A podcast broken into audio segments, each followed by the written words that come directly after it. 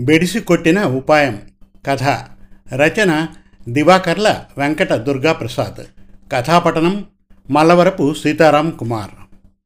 ఏమండోయ్ సూపర్ బజార్కి వెళ్ళి ఈ సామాన్లు తేండి అంటూ చాంతాడంత లిస్టు తన చేతికందించిన తాయారు వైపు గుర్రుగా చూశాడు గురునాథం. నీకెన్నిసార్లు చెప్పాలి తాయారు? నేను కథలు రాసేటప్పుడు డిస్టర్బ్ చేయొద్దని. సాయంకాలం తెస్తానులే విసుగ్గా అన్నాడు గురునాథం. అదేం కుదరదు ఇప్పుడే కావాలి. అయినా మీరు కథలు రాసి ఇక్కడ ఉద్ధరించేదెవరిని? ఇవాళ రేపు కథలు చదివేదెవరు? వెళ్ళిన ప్రతి కథ గోడకు కొట్టిన బంతిలా తిరిగి రావడమే కదా. కాగితాలు పోస్టేజ్ కోసం బోలెడంత డబ్బులు దండగా అంది తాయారు ఈసడింపుగా. ఇప్పుడు అవేవి లేవే కథ మెయిల్ చేస్తే చాలు. అయినా నా కథల జోలికి రావద్దని నీకెన్నిసార్లు చెప్పాను. అసలు నీ దిష్టి తగిలే నా కథలన్నీ తిరిగి వస్తున్నాయని నా అనుమానం. ఇప్పుడు మంచి మూడ్ వచ్చి రాస్తూ ఉంటే చెడగొడుతున్నావు నువ్వు. అన్నాడు గురునాథం భార్య వైపు కోపంగా చూసి. కావాలంటే బజార్ నుండి ఈ సామాన్లు తెచ్చిన తర్వాత తీరుబడిగా రాసుకోండి. మీ జోలికి రానే రాను. సరేనా? సాయంకాలం మా తమ్ముడు మరదలు వస్తున్నారు. వాడికి నేను చేసే స్వీట్స్ కారం పూస పకోడీలు అంటే చాలా ఇష్టం. వెంటనే బయలుదేరండి.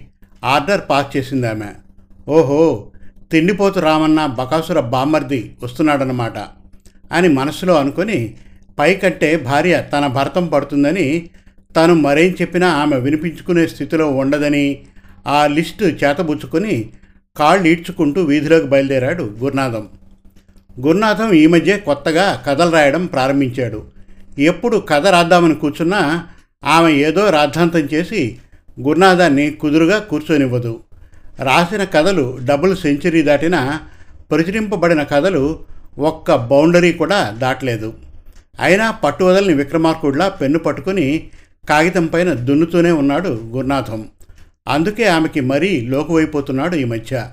భర్త కథలు రాయడం ఆమెకి కిట్టదో లేక మరే కారణమో కానీ గురునాథం కథలు రాయడానికి కూర్చోగానే అకారణంగా ఏదో ఒక పని అప్పచెప్తుంది ఆమెతో వేగలేక పాపం సతమతమవుతున్నాడు గురునాథం.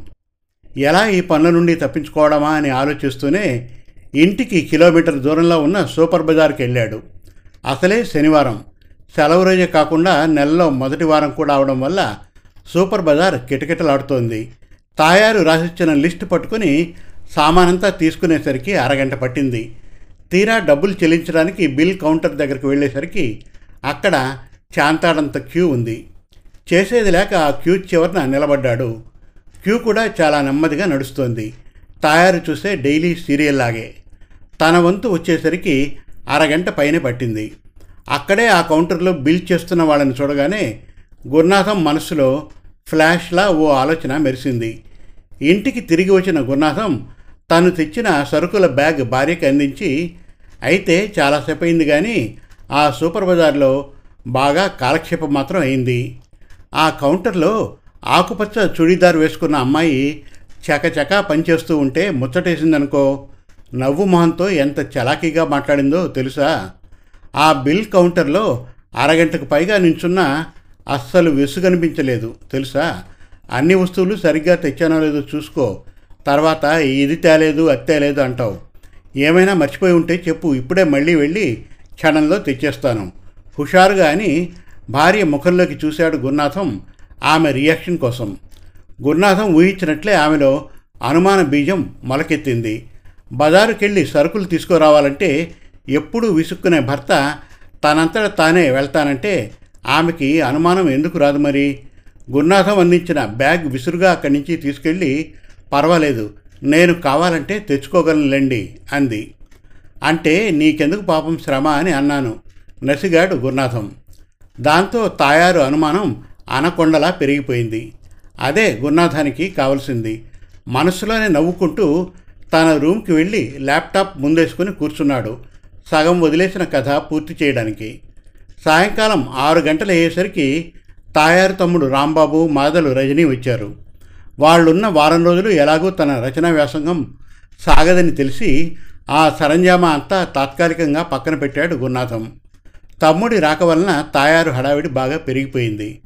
మరుసటి రోజు ఉదయమే గురునాథాన్ని నిద్రలేపి లేచి తయారవ్వండి కూరలు తెద్దురు గాని అంది తాయారు. గురునాథం విసుక్కొని నిన్న సాయంకాలం చెప్పుంటే తెచ్చుందును కదా అన్నాడు.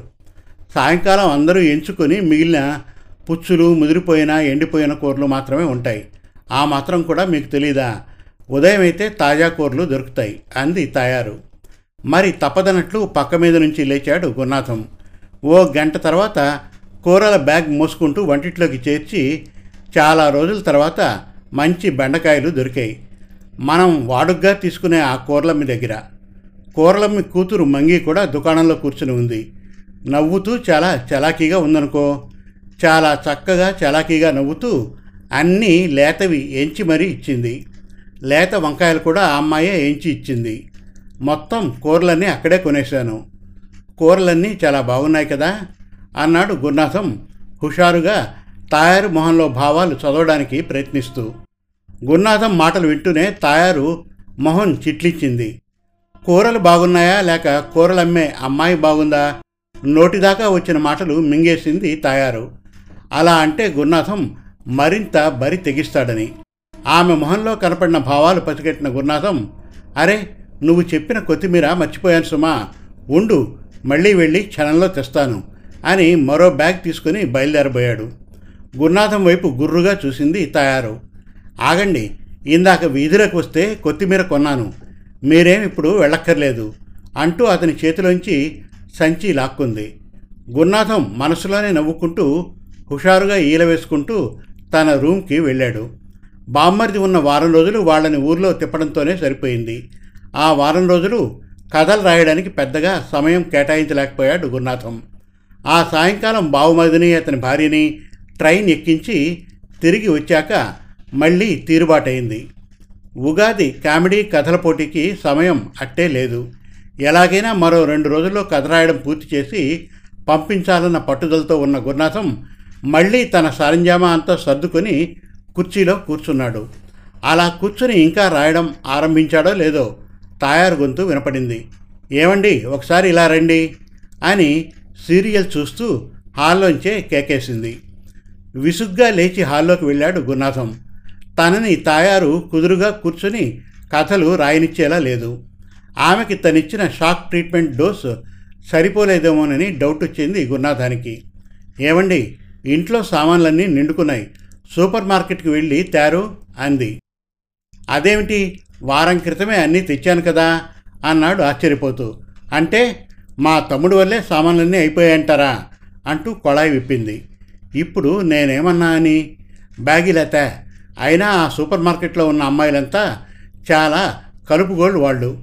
సామాన్లన్నీ చకచకా ప్యాక్ చేసేస్తారు. అట్నుంచి అటే వెళ్ళి కూరలు కూడా తెమ్మన్నావా? అన్నాడు హుషారుగా విజిల్ వేస్తూ. భేషుగ్గా వెళ్ళండి. ఇదిగో లిస్ట్. తీరిగ్గా రండి తొందరేం లేదు అంది తాయారు టీవీ నుండి మొహం కూడా తిప్పకుండా. ఆశ్చర్యపోయాడు గురునాథం. తన ట్రిక్ ఎలా ఫెయిల్ అయిందో తెలియక తికమక పడుతూ వీధిలోకి బయలుదేరాడు. వీధిలోకి వచ్చిన తర్వాత గుర్తుకు వచ్చింది పర్సు టేబుల్పై ఉంచిన సంగతి.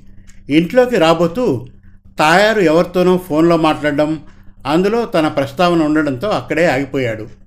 తమ్ముడు మీ బావగారు ఇప్పుడు బజార్కి వెళ్ళారా? సూపర్ బజార్కి. కూరలకి వెళ్ళి వచ్చిన తర్వాత అక్కడ అమ్మాయిల గురించి మాట్లాడితే ముందు నిజమే అనుకుని అనుమానపడ్డాను.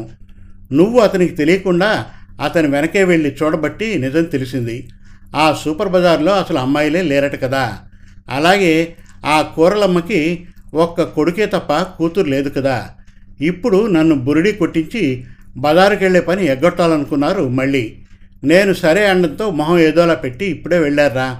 మొత్తం మీద మీ బావగారి తిక్క భలే కుదిరిందిలే. లేకపోతే పనులన్నీ నా మీద పడేసి కథలు రాస్తూ కూర్చుంటారా? మళ్ళీ ఆ రాసే కథలన్నీ మన మీదే రాస్తారు. పడి పడి నవ్వుతూ చెప్తోంది తాయారు. తాయారు మాటలు విన్న గురునాథం బుర్ర గుండ్రంగా తిరిగింది. గురునాథం ప్లాన్ బెడిసి కొట్టింది. పాపం గురునాథం. సమాప్తం. మరిన్ని చక్కటి తెలుగు కథల కోసం కవితల కోసం వెబ్ సిరీస్ కోసం మన తెలుగు కథలు డాట్ కామ్ విజిట్ చేయండి. Thank you.